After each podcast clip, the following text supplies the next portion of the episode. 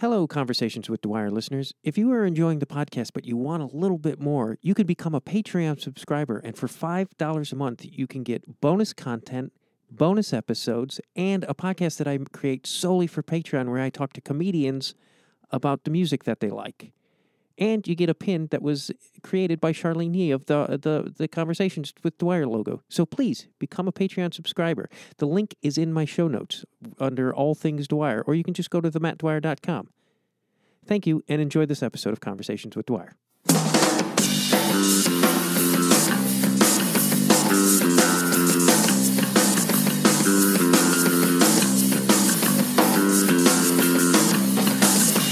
With this, Judgment My own sweet teach what I felt I didn't recognize the full thing anymore. I don't wanna be defeated, I don't wanna be defeated I don't wanna be defeated, I don't wanna be defeated Hello and welcome to Conversations with Dwyer. I'm Matt Dwyer. This is a music podcast, and speaking of music, that song that played me in is called Bed for the Scraping. It is by Fugazi, and it is from their album Red Medicine that came out June 12th, 1995. And I'll tell you this June 12th, 1995, I went to my local record shop, which was in Old Town in Chicago, and I bought that thing right away. Every time Fugazi put out an album, it was like a fucking holiday, and I went and bought the album the day it came out. I did that with a number of bands, and I still do. And speaking of Fugazi, the great drums that were playing in that song are by Brendan Canty, and he is my guest today. And let me tell you this not only is it a great episode, it was a thrill for me because, as you may have guessed, I'm a longtime Fugazi fan, and uh, I and he's also played if if you must know with the Rites of Springs. I, I put it accidentally put an S on there, the Rite of Springs, which would be a very Chicago thing of me to do. Rite of Spring uh, is who he played with, as well as the Meth- Messthetics and the MC50, to name a couple. He's played with a lot of bands, and he's had a lot of bands. He's done a lot of work, and we get into all of that in this great conversation, and it is really, uh, I, I, I won't lie, like I was a little nervous because it's somebody I admire greatly, uh, his work, and uh, but he made it easy, and it was a lot of fun, and I laughed a ton. He's a Brendan is a very funny guy, and uh, I did see them. Also, I saw him play with the MC50, um, and it was one of the best. I, I think I talk about it in the interview. It was one of the best live shows I'd ever seen, hands down. And I went and saw it with my late great friend Neil Mahoney, who the show is dedicated to. We were supposed to see the Messthetics uh, when they played here right before the pandemic at the end of winter. I want to say that was December can't remember, but I ended up being unemployed and as a good working class Irish Catholic guy from Chicago, when you become unemployed, you get real fucking scared and you worry about every penny because you think your life is going to go to shit. And it didn't. It actually got really good. And I regret missing this show, that show, greatly.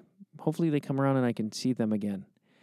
Uh, Anyway, this is a really great episode. I think you're going to like it. If you like Fugazi, Brendan Canty, there's been a lot of guests on my old episodes, uh, like David Yow from The Jesus Lizard. Uh, Mark Arm from Mudhoney is in the future. If you're into, uh, just listen to all my 90s. L7, I had Donita Sparks. Those are my 90s, but I've had all all decades from 60s to the to the nows. I have guests. So please check out my library.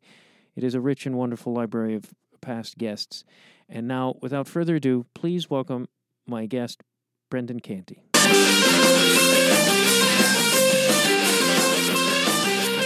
I interview so many musicians now this way, and they always have good lamps. Because we're cold lamping motherfuckers, man. I gotta up my lamp game. God damn it! You gotta, yeah, no shit, man.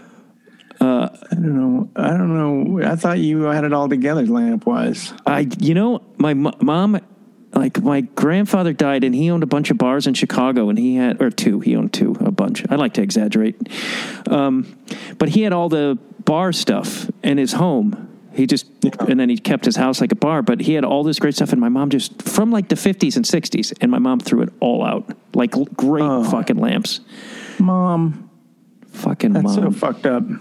I haven't The, uh, spoken to her since.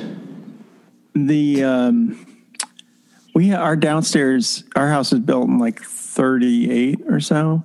And the downstairs was uh, all a bar um, with like a you know like a bar, like a bar bar. But we moved into this house and we were the third owners since then. One woman lived here from 47 to 97, and we bought it in 97. And um, before that, there was a woman who lived here during the war. Um, and I think she was in the Navy, but she had a little bar downstairs, and um, and all these Vargas girls painted on the walls. Like we had, like I still have like at least fifty of them painted around on the walls, but I got rid of some of them because I had built out a bathroom. But it's like it was like nineteen whatever 1940 41 circa tempera painted vargas girls all over the walls downstairs Wow, that's um, wild. I love old bars, even though I don't drink anymore. yeah i don't i don't i don't drink either but I think it's because my grandfather owned bars, and so you know, it was the '70s, so he would take me to bars, and so bad thing to do to a kid to make that romantic. It is romantic. There- There's a that's, that's a good, great place for uh, for comfort and solace. Especially you realize that as you become a middle aged man. Why so many middle aged men go down to the bar? I was doing it. I quit drinking like a what, but it was like I would do it just to get like a break from oh my god the kids, and that's probably Exactly. Yes. I agree with why you did that. Was it like a was the bar downstairs like a functioning like like a cash register bar? Yeah, I speakeasy. No, I mean, it, I think it was. It could have been at one point. I don't know. I mean, it's it definitely had that vibe. Um, I've there's other houses that are exactly like mine. Two more on this block that were all built at the same time, and they don't have the bar. They don't have a totally like cool basement. Have you looked into the history, like who this woman was, or any of that stuff? Because that's The first one, well, this neighborhood was actually full of code breakers. You know, it's like that whole scene in the World War II. Like the house next door had 13 people living in it. It's a three bedroom house, but had 13 people living in it during the war. And people would come up and pick them up and take them to their different, um, like down to the White House or wherever. You know, like there's there was just a lot of that kind of action going on. This is the actual neighborhood where the code breakers Wow. lived. Yeah. So, um, no, I mean we don't know her. We don't know. I don't know her specifically. I just know these these things about her that um, are evidenced on my walls in my life. My wife is fascinated by her. I'll, I, I'll send you some photos. You can put them up on your website if you have a website. I do. I would love to see those. Now that we've talked about it, Do you ever like go to sleep at night and think of some of the salacious things that may have happened in your home 50 years ago, 60 or All probably 80? all the time. Yeah. No, no, it was probably. I actually. I mean, I don't know. I don't even. I can't even hazard a, a, a guess as to, you know, what kind of scenes were happening back then. But uh, there's a lot of suggestive stuff in the tempera paintings. I mean, you know, like a lot of women in negligees, and it's all women. They're all women, obviously. I, the were there woman who lived Vargas here- guys? The woman, woman who lived here was a woman. That's all I'm saying. I'm not going to go any further than that. Okay, I'll let I'll let my imagination roam on that one. Exactly. If you hear what I ain't saying, that's what I'm think I'm saying. Um. Yeah. No. No. It's uh, yeah. It's an. It's just an old. It's that kind of neighborhood, government town, old neighborhood with that kind of those kind of houses in it. Wealth of knowledge. Did, Yeah. did you sort of grow up in a like a, a bar culture life, like family? I grew up in a big drinky Irish Catholic family. I was Yeah, wondering if Canty was Irish. Yeah, there's yeah, Canty, McGowan's, Lynch's, those Turners, or I guess Turner's about as um, British as I, I would think. I don't know, but they're all Irish. I mean, I'm 100% Irish, and um, yeah, there was there's I have six brothers and sisters, and um, not a ton of cousins, and first Canties that came here from um, Skibbereen, Ireland, came to DC in 1865. Wow. Yeah. And then I think they went pretty quickly out to the West Coast because most of them are out in California and, and Seattle and Montana. Where did you fall in out of seven? I'm Irish, uh, and I'm like I'm five of five. Oh, yeah. Well, your parents weren't working hard enough. then. I was- it's- what, what happened? the marriage fall apart or something? Is that what happened? I don't know. I I can't. Underachievers. I know, right? There was a a family around the corner from us that had like 13, 14. Couldn't even keep, like, I I was like, my mom couldn't remember our names. How do you remember 13 fucking people? Yeah, I know. It's always like, yeah, Capechi, yeah, Brendan. That was like, that's everybody's name, right? And the dad This was, is great. I have a friend who came from a family of like 10. And he tells this great story of like his mom taking him to Sears to like try on pants for back to school. And puts him in the puts him in the um, changing room and is handing him pants to try on and meanwhile takes his pants and puts them over her arm. And then um, after a while they you know they they all drive home and she doesn't realize she left him in the dressing room without any pants until she looks over look, looks at his at her arm. And his pants are draped over the side of her pant of her arm. God, if, if that Um, happened these days, you'd you'd be all over the news. Exactly. Yeah. So it's kind of like that. Yeah. And I'm number six out of seven. My youngest brother's about to have his 50th birthday. Wow.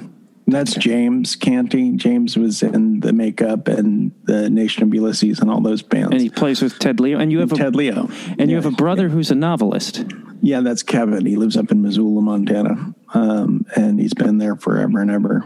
And uh, has written a ton of great books. Is there could there be a connection between the Canty family and why there's such creativity, or is that is that a stretch? I, I don't know. No, I mean, it's like we came from a house that was, I mean, it was really encouraged. My dad had a lot of, my dad and my mom were both very passionate about the arts and had seen everybody. They went to see music all the time and, um, you know, grew up listening to jazz and classical all the time, played it all in on on the stereo all the time at home and encouraged us all. Like if you know, if I wanted to play drums, they bought me a drum set. I mean, they weren't wealthy, but it was like they. But my dad, my dad played. My dad played piano, and uh, everybody played.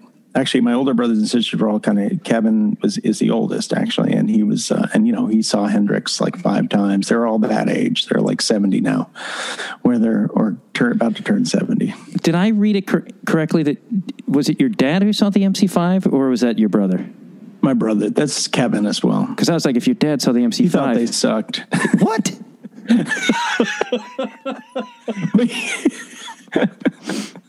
The irony know, of you was- playing with the MC5 50 years later. Well, it's totally possible that they sounded totally insane and out of their out of place because they were. I mean, for their time, you know. I mean, they were completely like I don't. I I can imagine in a setting where people are doing sort of like, especially. I don't know. There's like a mix of things. Like people, people could be playing like total blues rock. They could be playing, you know, kind of more mellow. People, you know, even Hendrix are probably more you know, manageable and understandable than the MC5s sometimes. I mean, I would imagine, you know, I mean, Yeah. and the, the reason why punk rockers gravitated to the MC5 was because they were out of their, you know, like that, those records were explosive and crazy, you know, to me. Um, I mean, they were also beautiful and all that stuff too, but I can imagine them not being like the most, um, and they also, it could have been a, a time when the MC5 were fucked up and didn't have, you know, and it, it didn't have a great night. But they played it. Um, he saw him at the University of Maryland at some point, which I could not get confirmation from Wayne Kramer about. He goes, I said, Did you, "Do you remember the way the Mar- University of Maryland show?" He goes, "Nah, I don't. I, no, I don't remember that." he Yeah. remembers a lot of shit, but he doesn't. He didn't remember that show. Yeah, it's pretty wild because I'm I, I work with his charity and I'm friends with him and Margaret, and Oh, yeah. so it's pretty his his and his stories. You're just like anytime I hang out, I'm like, come on, what am I going to get? It's the best. You that's the best part about touring. I mean, I loved playing with them the last few years, but like actually, like at the end of the night when other people were drinking and Wayne and I weren't, and I could sit in the back of the van and just like, you know, prime him for stories. the best. So many good stories. Yeah. I tell you, man, playing with him was to- has been a total dream. I mean, I, I, I, I love him as a, as I've always loved the MC5. I mean, I could bring up shit and show you in the basement. I have stuff that he doesn't have, like, like records, like weird mono pressings of, you know, promo versions of blah blah blah. Like I was a super record, total record geek, and like German picture sleeves of this and that. Um, so when he and and you know, I when I finally got a chance to meet him, I was like super, um, you know, fanboy about it, and um, and I was just like, well, anytime you want to do anything, whatever you want to do, and so we, we put together a, a, a benefit show um, for jail guitar doors down at uh, at a club here, and got a bunch of people to come and play. And I we put together a band, and it was Wayne and me and Mark Cisneros, and I think that might have been it. I might, I think that was it for the backup band, and then different people would come up, and we'd back them up all night, and that went well, really well, super fun. And then he asked if we could do it again up in Baltimore for some for another benefit, you know, but just kind of like raise awareness and raise some dough for the for jail guitar doors. And then, you know, it's like, you know, it's getting to be your 50th anniversary and you don't want to fuck this up, you know. you, know, you got to do something for it, you know. It's be silly. So That was your suggestion? yeah, that's when I said. So then he said, "Well, will you play drums?" And I said, "Yeah." And he goes, "Okay." And then he went on and just started like hounding people to come out, you know. Wow, that's to, crazy. To be, to be the band. Yeah, it's so- super fun. And so we we kind of became, and then we just like after playing a bunch, you know, we've now now I consider him a friend. So you'd only met him within the last for the first Five time. years, ten years, six years, six. No, actually, what year was that? I think the first time we played together was probably eight years ago, something like that. That's wild to me. Maybe, maybe, maybe, yeah, probably eight years ago. That sounds about right to me. But also, I mean, I, this is for when you say you were like a total fanboy. It's like you're such an accomplished. I mean, you're Brendan Canty. It's like it's just Yeah, but wild. I, I mean, but you tap into shit like that. But I've been covering MC5 songs, like uh, you know, like Rites of Spring covered MC5, like I Want You, and then um, we'd all everybody always covered them. I mean, everybody always covered an MC5 song at some point. You know, either looking at you or I Want You or. Um, um, and then we always fucked around with Borderline because that's the greatest, the original version. And I had the, you know, I don't know, all those records are just super important to me, you know. Um, and I, every mixtape I ever did had a uh, had an MC5 song on it because um, I don't know, it just felt like people didn't pe- people weren't super hip to them. I don't think as much as they became. I mean, the Damned kind of reintroduced them to everybody because they did a great cover of "Looking at You." Um, and then I think people kind of dug it to a certain extent. There were always people who were like a little older than me, kind of had they had like uh, live tapes and stuff. Like this Howard Wuelfing from the band The Nurses gave me a great bunch of bootleggy stuff of theirs at one point on a cassette, and so there are people that were hip to them, but it wasn't like this. Like it didn't feel like totally foundational necessarily to everybody. I think um, so when I so getting into it and like listening to High Times and things like that, and a lot of it was the drumming. You know, I mean, um, you know, Dennis Thompson is he's just like to me like a total hero. You know, to me, I um, so I. And I think just the general vibe of the fact that they made great records, which is also a huge deal, you know, as a as somebody when you're in a band, if somebody can actually pull off making a great record, it's like fucking miracle, you know? And also at the time, it was like, you know, you're just like thinking of ways to, you know, I mean, you see the bad brains and, you know, and I think what I think basically the reason why I got one of the reasons was because they I could tell that they were a phenomenal live band. That like live that what they were about in terms of creating like a moment in a room full of people um, it was what I was looking for. And it's the same thing that like I kind of got hip to when I was like when when I when I first saw the Bad Brains, um, and things were happening, and you could see the energy of the of crowd, a bunch of people getting all lit up at the same time, you know, um, and that just feeling of being, you know, I mean, everybody. It's why we go to shows is to be in the room and lose our inhibitions and everything, and so the uh, they they certainly to me just had that in spades basically. So when I was when I was when I was figuring out, you know, early on what I did and didn't like about music, uh, you know what I mean? Like uh, you go see a lot, a lot of there's a lot of bands going on, and some of them were pretentious and didn't have that happening, and some you know, oversold. You know, there's a lot of things I didn't like about during, during the music, but the one thing I did like is that kind of like um, sort of gospely, like let's bring everybody together and make it happen remember like those distinct moments where you're sort of going on your path musically. I don't play, but I'm a, you know, I'm a fan. Yeah. And those moments where like you hear the MC5 and you're like, what the fuck? What was some of the stuff that you had to navigate through to sort of start getting a sense of what you wanted to do? Is that um, like in terms of skill wise and stuff? But just like the music that was like like what did I have to when when you say when I had to navigate through like in a, in a you know get past yeah, or neg- in a negative? I mean, I guess it was a, like I mean like, like when I, I was a like kid, major like hangups. You had to like I know you had to sort of get through the doors and the and Zeppelin and like that shit was inundated in my neighborhood and culture, and then it was like to find punk took a minute. Oh. And I think yeah, to, in DC it was all is all funkadelic and Parliament and that kind of stuff. That's the, sort of where I was coming from at the time. Like the uh, Parliament was um, in in my school and which is uh, at that time was like middle school, and you know I was just going to dances at the middle school. and they're playing, you know, like a lot of Parliament funkadelic. Because DC was, you know, DC public schools were majority black. And uh, so that was my culture mostly.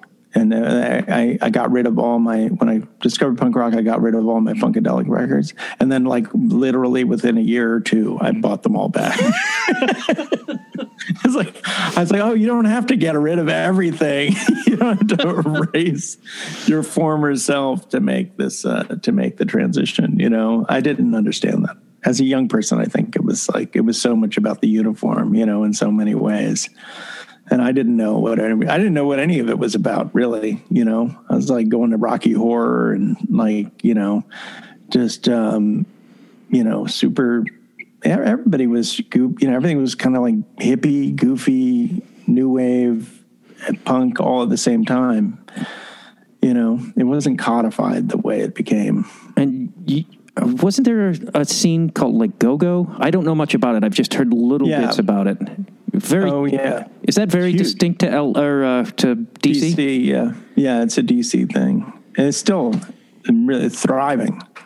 We have these things called Moechella now, um, which is this guy Yadiya puts on these gigs and he has a flatbed truck and he just drives it around. And he said these go-go protest things where he just like pulls up in the middle of a busy intersection and suddenly you have like you know a few thousand people around dancing to go-go music with a full band i mean you have like a drummer congas timbales um, horns, synth, bass, and guitar, and then at least three people up there singing and, and rapping. And they just like basically like a lot of they have their own tracks, but they also do like go-go versions of things. And basically, you do you know kind of like the beat just keeps going and going and going and.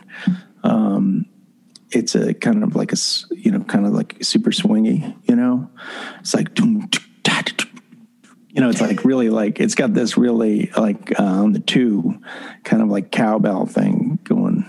Um, you can look it up. I mean, the most famous bands are Trouble Funk and EU, the Backyard Band.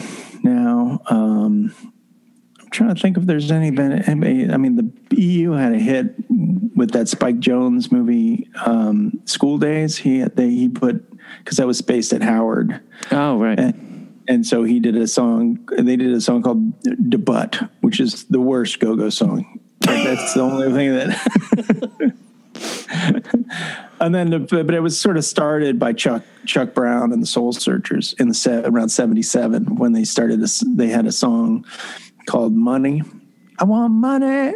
I want money, money, money. Do you know that song? Yeah. I want moolah, y'all. You know that song?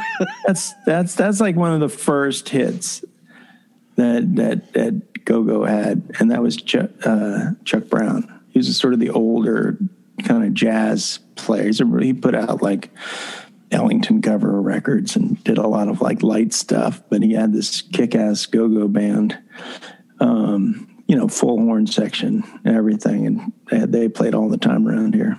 He's he's kind of long gone at this point. And those truck, is there any license? Is it just like this? Fuck it, we're going to do a show on the back of a truck and drive around. Is there any? I think so. I mean, you should look it up if you go onto Instagram and look up Yadiya, Y A D I Y A, whatever, however you spell Yadiya, and then um, and then go to um, and um, and yeah, he's Moechella, M O E C H E L L A. He actually did some in L A, like three months ago. He brought two go-go bands out to LA, did a bunch of stuff out there. So it's great. The scene is great, and it gets played on the radio here, like live tapes. You know, like from board board tapes of them doing like these totally chaotic shows are um, get played on the radio in DC. It's just our it is our our our music for real. That's. And you started? Did you start touring at like fifteen? Did I read that correctly? I mean, I I played out of town at 15. yeah. That's touring, right? No, I mean, we would go, we would do like New Jersey or Connecticut and New York. That's not really touring. It's just playing a few shows on a weekend when you tell your mom you're staying over at a friend's house. but we did play out. I know Rites of Spring played out. We went, uh, actually, Insurrection was a band I was in for like uh, a little less than a year with Guy and Mike from Rites of Spring, and then Terry Scanlon, who was the singer for um, um, Deadline, and um, he and we we actually went up to Hamtramck. We stayed at Corey Rusk's from Touch and Go's grandmother's house up in Maumee, and then played in Hamtramck um, with Negative Approach. It was total hardcore, total hardcore scene, you know, so fun. Um, but you know that's a, but it's that kind of touring. Like you drive ten hours for a gig or eleven hours, then you go home. You know, it's not like touring. I didn't tour tour until Fugazi because I mean I would have loved to have toured in Rites of Spring, but Rites of Spring played like once a month, you know, for a year and a half, and that was about it. Maybe twice a month, one one month, but it wasn't that kind of operational unit, you know and all the it was just basically the desire to tour was always there. And playing shows was always super important. So eventually after all our bands you know split up after rites of spring split up after one last wish split up after Happy Go Licky split up i was like fuck like i need to tour you know i really i was like dying to get the hell out of dc I love it here, but it's really boring. And so, I, you know, yeah, yeah, like you have to. And if you're playing music, you want to play it more than once a month. You know what I mean? I wanted to try it, and you know, um, Minor Threat and all these bands were like actually hitting the road. You know, and coming back with like great stories. And so I was like, "Fuck, I got to get out of here." So finally. Um, after all that, after everything had sort of like fallen apart, you know, and uh, I, I don't want to call them failures because we wrote some great music, but we were never able to get it. Um, it's in parenting terms, I would call it failure to launch. so, but, but um, you know, so by the time you know, you know, everybody was, you know, I, I was twenty, Ian was twenty four, and um, you know, Guy and I had been in a few bands together, and we're both kind of frustrated. And so the functionality of Fugazi, it just seemed like the right. It seemed like um, it was time to hitch our. Everybody felt like hitching their wagon to each other, in because everybody was so burnt uh, burnt out and ready to tour and ready to work. So most of Fugazi was based on that premise. Yeah, I've read that you would go out for like two hundred shows or something insane like that. We played a lot. Some some some years more than other. I would say it's more like half half the year. I think it's probably safe to say 100 and something show, 160 shows or something like that. Because you know, you- it felt. Well, I'll tell you what it felt like. It felt like two months on, two months off, and sometimes two months off, one and a half months off. So, um, you know, you go over to Europe for two months. You go to do the States for two months. You go over to Asia and Australia for like six weeks or something like that. Um, go to South America. And we kind of just did that loop, you know, Europe, South America, Asia, United States, clockwise. And then um, in on our time off, we'd just write. We would just sit down and try to write the next record all the time. Probably played practice about three days a week, five hours at a time. That's and you're t- t- you're that's starting at when you're 20. Did you have any idea like what was that like as a 20? Did you realize how rare or special that was, or were you just like along? Yeah, I, I kind of felt like my relationship with Guy and and and eventually with Ian and Joe was very was super special. I mean, I just always appreciated that aspect of it. You know, was that I was I felt like I was in the presence of people who were really inspiring to me, and that's like that's a huge aspect of why my great motivating principles are to like are to be uh, you know to to be a support staff to people who really you know who I believe in. I mean, really, honestly, like that's to this day when I get into a project or I work on something, I like that's the feeling I'm looking for is like just to be like. I mean, I want to be a collaborator, but I don't, I'm not trying to shove my shit down people's throats. I mean, I'm really trying to like be a, a supporter and a, somebody who enables things to happen more than anything. and Is so that, I feel, oh. and that came from well, that came from like, you know, time off the stage together with people, right? I mean, you just be it comes from like friendships and community and like being. I don't know why I always use that word community. It drives me crazy that na- that word at this point. Like it just sticks in my craw because people. It's so lazy, but it's because it because it, really like the community that I'm talking about feels it is actually human beings. yeah, every every online ad now for some dipshit app is like join the blah blah blah community. I'm Yeah, like community. You, just, you another word just ruined. it's true though, right? It's driving me nuts when it comes out of your own mouth. It makes me want to fucking throw up.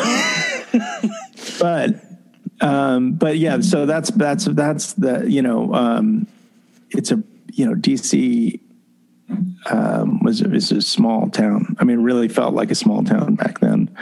Um, and kind of knew everybody, honestly. And like Ian went to Wilson, and you know, I ended up going to Wilson, and my kids all go to Wilson. Does anyone named Wilson go to Wilson? no, nobody named Wilson, but they did just recently name the change. They changed the name of the school from Wilson to Wilson. From August, they changed it from Woodrow Wilson High School to August Wilson. Oh, okay. Total cop out. Yeah. they was trying to get him to cha- name it Marion Barry High, but nobody was buying it.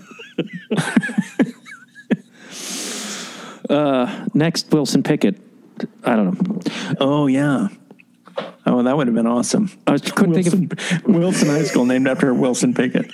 We're going first names now. That's awesome. I could have just changed it to Woodrow.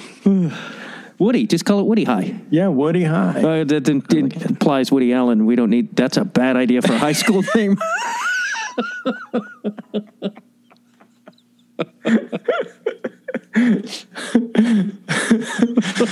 Well, someday.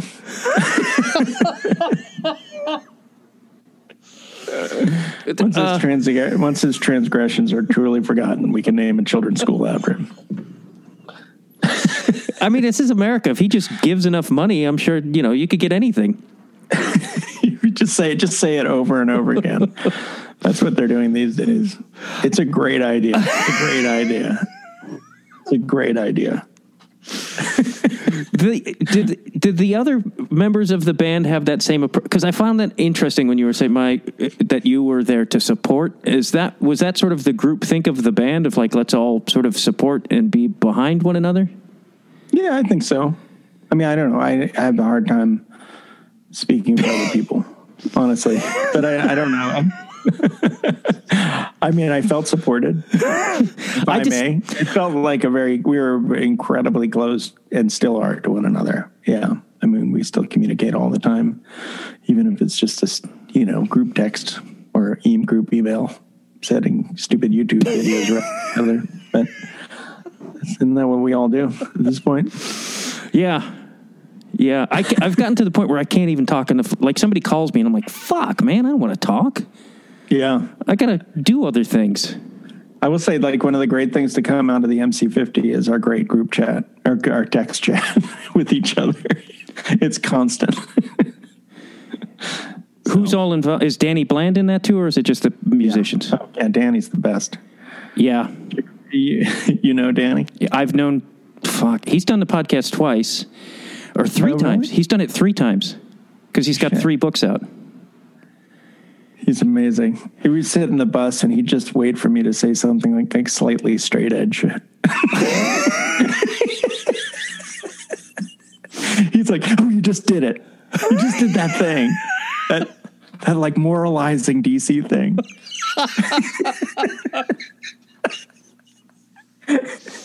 I love it. I love that guy. He, uh, yeah, he's one who I can't. He's just like dropped small tidbits of like stories, and I'm like, like, and you'll get on the edge of your seat, then he'll move on, and I'm like, I want to, I want to hear that. Usually, it involves the word scoring and and not Yeah, music. yeah. Did you read his book? His book's great. Yeah, yeah, that's the first time he had on. Margaret actually hooked us up, um, and she was like, "Oh, you have to have this guy on." And I think uh, instant friends. I've, I'm in touch with him almost weekly, and sometimes I'll walk my dog and have long, long Danny Bland talks of wisdom. Oh shit! I'll have to call him. I don't ever call him anymore. But, yeah. um, well, he will. He pushes that. He will. He'll get sick of texting. He's like, "All right, call me," and I'm like, "Okay." So, which is good because it's actually better for me mentally than texting. But I like to spiral and feel shame and guilt because I'm Irish. Yeah. I hear you, my brother. Do you feel like that? uh, Like I know he was joking about the, sort of the moral DC thing, but do you feel like that's something that people got a I don't know, like the perspective of that got lost a little bit, or I don't know.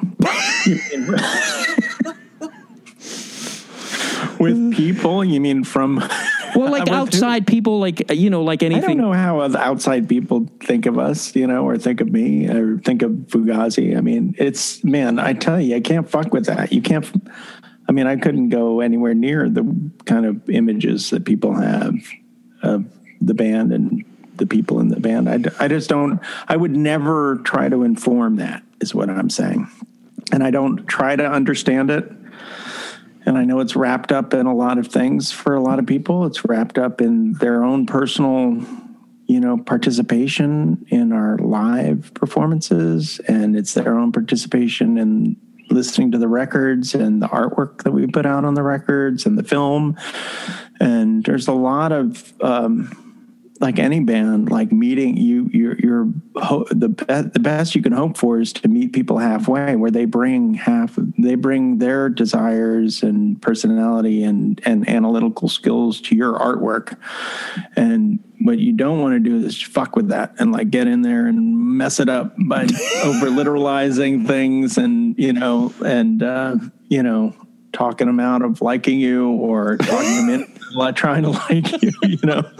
I mean there's not there's no um yeah I, I, to me that's like kind of sacred that sort of like um you know the translating of the of the band and the art and everything like that. Now i guess i guess it could be argued that we actually you know did do certain things we did open our mouths and actually did political things and you know a lot of them so i mean i, I guess that's somewhat open for discussion but um, in terms of people's per- per- perception of us um, i'm assuming it changes all the time Yeah, I miss more political fueled music. I don't feel like. I mean, I feel like it's a lot in hip hop, but I don't see it happening as much. You'll see people post about stuff, but there's not a lot of like action. Like, let's organize a concert. Like, Yeah, we have it more in DC.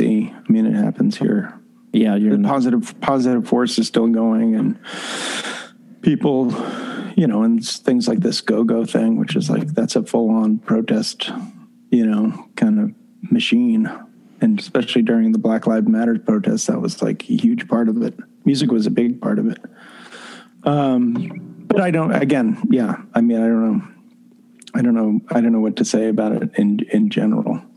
Right. I guess I guess I guess I just I don't I don't really I don't have any good way to like kind of I just don't want to put words in other people's mouths and suppose I have any idea about what they're thinking about. That's going to ruin the last five minutes of this podcast because I was going to name a name and then I wanted you to put words in their mouth.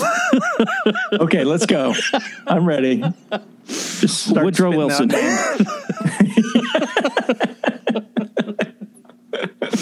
um, but you did mention film, and I was because I was interested. Did you always have an interest in film, or is that something you moved towards? Did that was that like a gradual gradual happening? I, you know, I always had an interest in um, putzing around. Um, well, okay, I have two sides to my film stuff. Is like I actually make films, and then I actually do audio and sound on films, and do soundtracks for films and and television. Um, and because I have four children, I will do any of those all the time. Whenever anybody asks me, I try to do any of that work. I love doing. I really love doing it, and I can do it from home most of the time, and I can hang with my kids more. So Um, I, I don't mean to bring this up, but four children. What are you, an underachiever? exactly, I'm working on it. I gotta. get- I said my mom, like she started having like the second batch of kids at like you know 38 or 40. Wow. You know, yeah. So she was having. Cause she kept spitting them out in groups. I think. she started early. She was 20, yeah, when she was 21. Yeah, my Anyways. mom was 17 when she got married. That was that era. I'm like, Wow. I'm 52, so I'm not too far behind you. Yeah. Yeah. 17 is really young, though. 1950. Yeah. My dad was 21. I couldn't couldn't imagine getting married. I did get married at 21. That didn't go so well. I'm not who the person I'm married to now is that person. Yeah. Right, right, right. Um, anyway, I don't know. What was I, what was I, what were you asking me? Oh, the film. How how you because you score films and television, and you also I basically, directed. I basically got into scoring, which is mostly what I do for for money is scoring and and uh, sound design and stuff like that. But I got into scoring when um, I guess there were a couple a couple. Uh, I guess my, my friend Theresa Duncan asked me to start scoring, asked me to write songs for her children's CD-ROM thing, which is, and she had Ian Svenonius doing the artwork. And so I wrote a bunch of songs um, for these CD-ROMs for girls. Um, named one was named Chop Suey, the other was Zero Zero, and I can't remember what the third one was called. Anyways, it was great because I was living in a group house with a bunch of punk rockers, and we could just go in the basement and just I got everybody. I got, got Kathi Wilcox to sing the panca- pancake song. I got Guy to sing the Monu- Mon- Monuments of Mars song. Like there were all these songs that I was writing that I got all my friends to to to sing and play on. It was really a blast. Um, and um, and then when some, then a friend of mine, Kurt Sayenga, went on and um, started producing films for Discovery, and he said, "Do you do you do this soundtrack?" And I go, "Of course." I've done children's CD-ROMs and blah blah. Kurt, now Kurt, Kurt is Kurt did the first two or three three Fugazi record covers, and he had a magazine called Greed, and he was you know a little older than I was, and he started producing films for Discovery Channel, and he, he now does the history of horror on A and E. Are you a horror film fan? I'm not like an avid fan. I enjoy Yeah. them. Anyways, he does this show called The History of Horror, which he directs, and then he also does because you're a podcast guy. He does the History of Horror podcast, where he just interviews like all these um, people who are in directed and were in horror movies over the years. Anyways, so he got he brought me on. I was just do I was just ma- basically like had a Tascam 58 and a stopwatch. I didn't know there was no computers, no, you know. I was just basically like writing a bunch of music and putting it on a, a, a DAT tape and sending it to him. And then he was putting it in his shows. So, um, and the first one I did was called Buildings, Bridges, and Tunnels. It was super dry, um, but really great, really fun. I totally loved it because it's like basically like you're doing like four track demos, you know, which is something I've always done. Is sat in the basement and like just dem, you know, wrote written things and noodled around and played.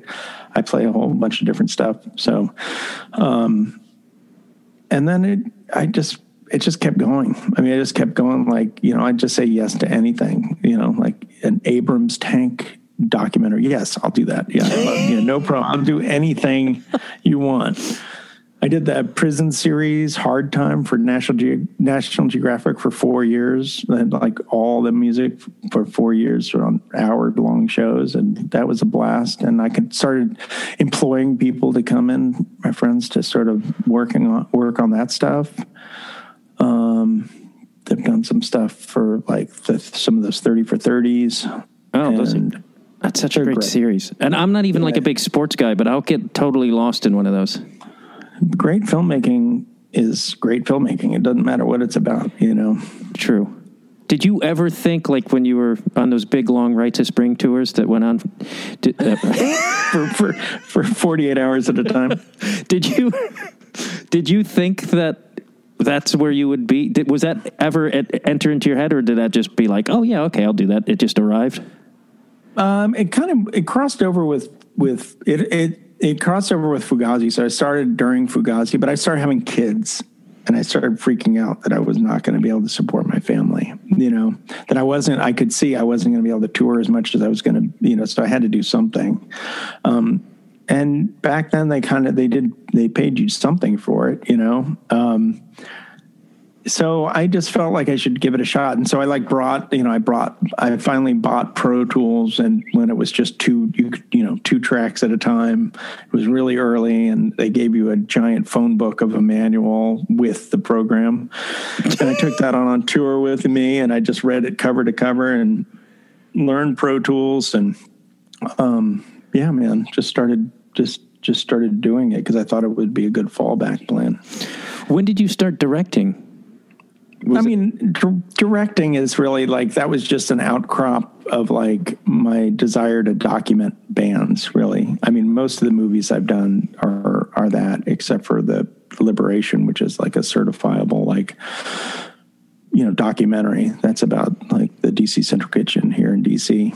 Um, which is like a culinary job job program for uh, ex offenders and things, you know. So we, my partner in, crime, uh, Christoph Green, we started a production company called Trixie, and we started we he and I started making films together in 2004. So right after Fugazi stopped playing live, um, we were working together on the Kerry campaign. Um, just I was doing audio and music, and he was doing graphics, and the cameras got better real quick. Actually, two things happened. I think I've told the story, so um, if you've ever heard a podcast by me, you can fast forward 15 minutes. no. no, but but for real, like we there were there was a lot of loss, right? Like I stopped playing in Fugazi, Fugazi. Um, you know, Elliot. I think Elliot Smith had died right around that 2003 or 2004, and uh, we were. Um, I I I remember watching the video that um, that Jem Cohen made because Jem was somebody I always looked up to for a lot of reasons, and he's also from, went to Wilson. Everybody else, Pickett? and Wilson uh, Pickett. Wilson Pickett. Wood, Woodrow Pickett High, um, and they and he, uh, so he he had filmed uh, uh, Elliot with just a mic and a and a and a and a guitar in his room, and they put it out as a promo as a three song. It's called I think it's called Luck, Lucky Three, Um, that's up on YouTube. You could see it, but it's. Um, and I was like, oh, that's that's what I want to do. I just want to document music. You know, I just want to like get good quality, simple music because now because the cameras, all the digital cameras were coming turn they're suddenly like filming 24p you know so they look like film um, and they're accessible you can buy one for a few thousand dollars and so we just got like people together and i reached out to all my music people that i knew and we put together these things the burn burn to shine where we just went from houses to house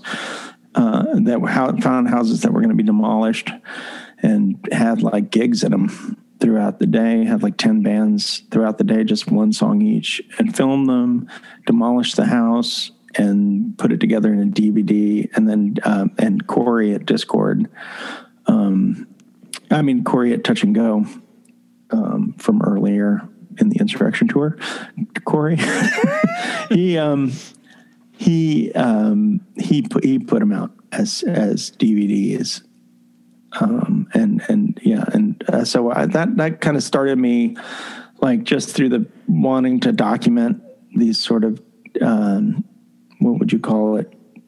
I want to call this. I want to say transient, but when you call bands transient, it sounds like they're homeless. but it just means, you know, they're they're just temporary groupings of people, and there's you know they're temporal. That's the word I'm looking for.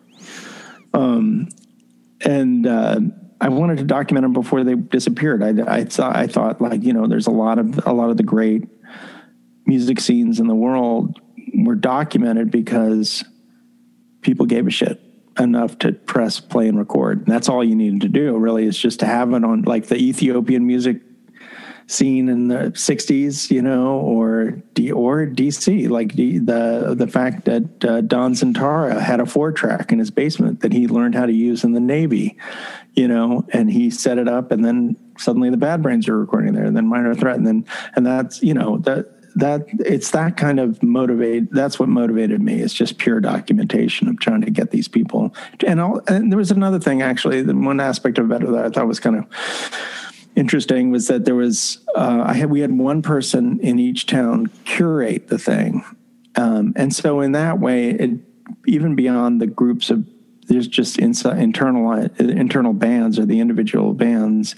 There were, you got the sense of I'm about to say the c word community. You got the sense of the what what the vibe you know and it contextualized bands, it contextualized people like Eddie Vedder, it context or um, Wilco. You know, it's like suddenly you see like, oh, Wilco's not just Wilco. Wilco's like part. They're from Chicago. They're part of this town. They. They have all. These are their friends.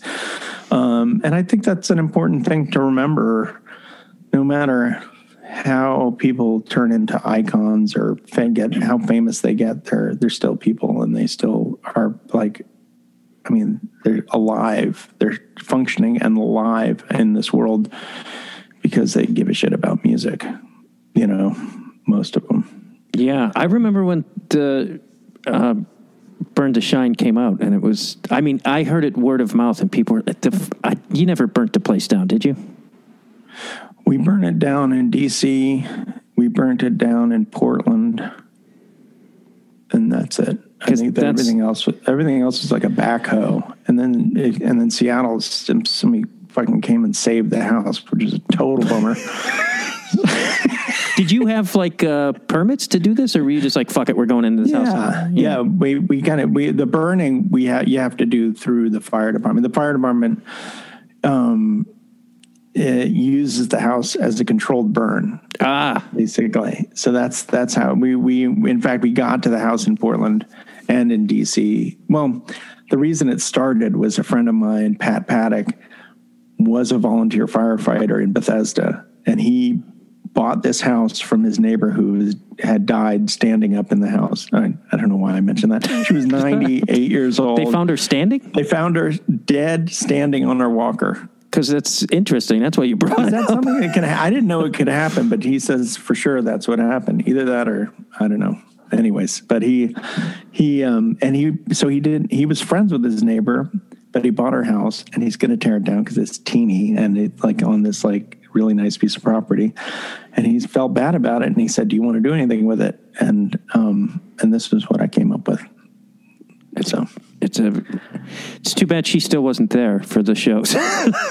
yeah, she was in a way. I mean, part of it was this like this feeling because it that sort of ten, tenuous nature of everything ex, at that time extended to little cute houses. I mean, there's like you know you know the house that's like worth more you know destroyed than it is as a house you know? I mean the land is worth more than the house and that's what happens. It's happening all over the place but it, it was really happening in 2004 um, in dc where they were just ripping down things and putting things up. It's all i mean it happens everywhere.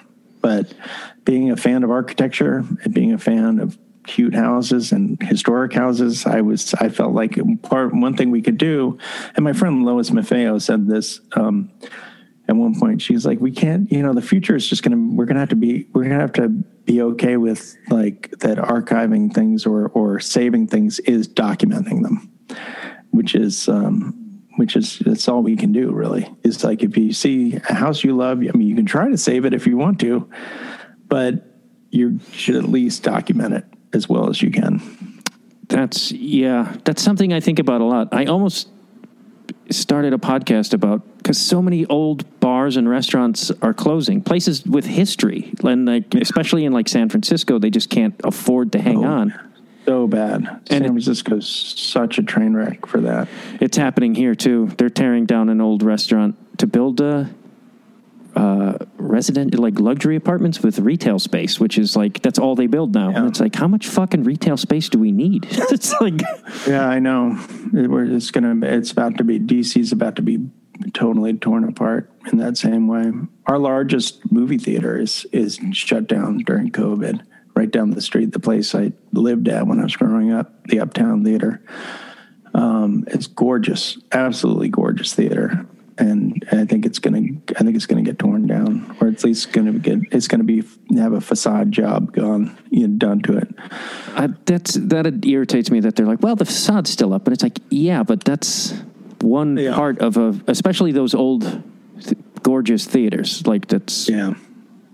I wonder if there's Yeah. because there was an uptown in Chicago that was also. I think that's still there, but still, like you know, then they just but they put up the facade and then it's like a mall filled with Nike shoes and shit. Yeah, no, I mean they did it in DC. It was this; they were all CVS drugstores, and then they would write into the contract that they couldn't become a movie theater again. Again, for just just to be shitty. Yeah, we used to have so many movie. I mean, it's not surprising that we don't have movie theaters, but we had so many movie theaters here. It was ridiculous. I mean, I spent there was a movie theater called the Circle Theater that everybody, like George Pelecanos, mentions it all the time, and um, everybody like who grew up here is like, oh my god, if we could just have one thing back in DC, it would be the Circle Theater, which is like every it would have double features that changed every two days of of old movies. And so you'd have like, you know, whatever, Apocalypse Now and Deer Hunter. if you wanted to see, if you wanted to five hours of carnage. but it was two dollars to get in and a dollar if you came before six o'clock so it was it and it, it was just it was just eternal like we went there at least three times a week for most of Yeah, most- I I don't want to be the older guy who's like, yeah, it was better or whatever because it's not, or maybe it is. I don't know, but like. There used to be a movie theater that if you brought bottle caps from your certain soda, you got in free, and like it was the same thing. It was like you'd see these double features, and you would see, uh, I don't know, it just seemed more magical than here's a theater with twenty theaters. yeah well i'll take one of those too at this point i mean we don't even actually i guess we have a I, we do have those anyway we have we have some good theaters here we have afi here which is nice oh, that's great. Yeah, and there's actually a new mo- movie theater called the uh, what's it called? The Miracle that just opened. I just noticed uh, a new movie theater opened up downtown. So we'll see. Maybe now that retail's like dying, you know, maybe a lot of those places will become affordable to the theater and to, to people like that. Yeah, I was wondering if it's just going to be movies like if COVID taught people like, hey, it's okay to like got if people got used to watching movies at home, like if. But that speculation has always happened where they're like, this is going to kill the movie theater, and it's like they kind of seem to, because you know why? Community. Yeah, baby. now you're talking. The c word. Um, you, st- but you still tour a lot. I feel like at least in I know, I don't think I'm touring anymore. well, I not. think- I toured like the last three years before COVID hit. Like on when COVID was hitting, I was on the way back from Australia with the MC50. We were opening up for Alice Cooper over there, um, and uh, which was totally nuts. Yes, it was totally nuts. Um, but when I was coming back, it was all falling apart. I mean, like the, the you could see it happening everywhere. I mean, and I mean, COVID is what I'm talking about. Um, New Zealand was the only place that was really taking it seriously, but you'd have to like wait in these really long lines to to be. They were actually screening, and that's why they got through it so easily. Um, but yeah, I was touring a lot. I was touring like six months a year again, you know, because I was doing that. I was doing MC50 and the Messthetics, and the Messthetics were going mad for like a couple of years there. And then COVID hit, and I I really haven't played drums in months. You, you don't done- you don't sit behind the kit and fuck around. I don't have my stu- my studio was part of a, a on the top floor of a restaurant, and the and it closed during COVID. So I lost my studio, and all my drums are packed up in the garage, and I just haven't. I mean, I played in the studio uh, twice since since COVID. I did like this single with Mike Watt, and then I did um, this record with Brian Baker and Mike uh, Hampton um, at a studio in and um, but that was just like a couple days you know i was just doing like a few songs laying drums on a few songs so so no normally i play all the time and i in in my studio all the time and now i'm in my living room with my lamps i'm lamping in this in my living room Do you miss it at all, or are you just kind of like? I mean, I miss it, but I mean, you know, I mean, like, I'm I'm happy that I have other, sh- you know, stuff I can do. I mean, I'm I'm happy to exercise other other things, and you know, and it was hard because I, you know, I was terrified last year. You know, we'd had we, I, my wife's a nurse, so she was on the front lines. This whole thing, she got COVID. My son Leo got COVID. Uh, everybody's fine, but um, there was a terrifying bunch of times because she was actually in she was going in all the time and like more than ever um so there was that. There was the fact that you know all my income went away immediately which was really or not all of it but you know enough of it that i was totally freaked out because i have two kids in college right now. So it's like everything was overextended and everything was on sa- built on sand. All of a sudden i was like oh, this whole uh, touring in your 50s thing is really leaves a lot to be desired in terms of stability. A fickle mistress is what I would call rock and roll this year. It definitely was, felt like the thing that I, I, I, um, I was just like, oh man, I really got to get back to doing more video work because I, I need to have something more stable, you know? Or I need to have any work at all, honestly. I'll be frank with you. Though it was, uh, you know, I had to pivot really quickly. And I ended up doing a lot this year. I mean, a lot of weird stuff like the NASA space launch and stuff like that, you know, doing like the music for that. I'm doing a lot of voting rights stuff now. Um, you know, did a series, started a series for the NBA. So all sorts of stuff. Once you get freaked out enough to start reaching out to the people who you work with, you're like, hey, you got any? hey, what's happening? And then everybody, you know, so there was work happening but it took but it, but it was terrifying for a few months there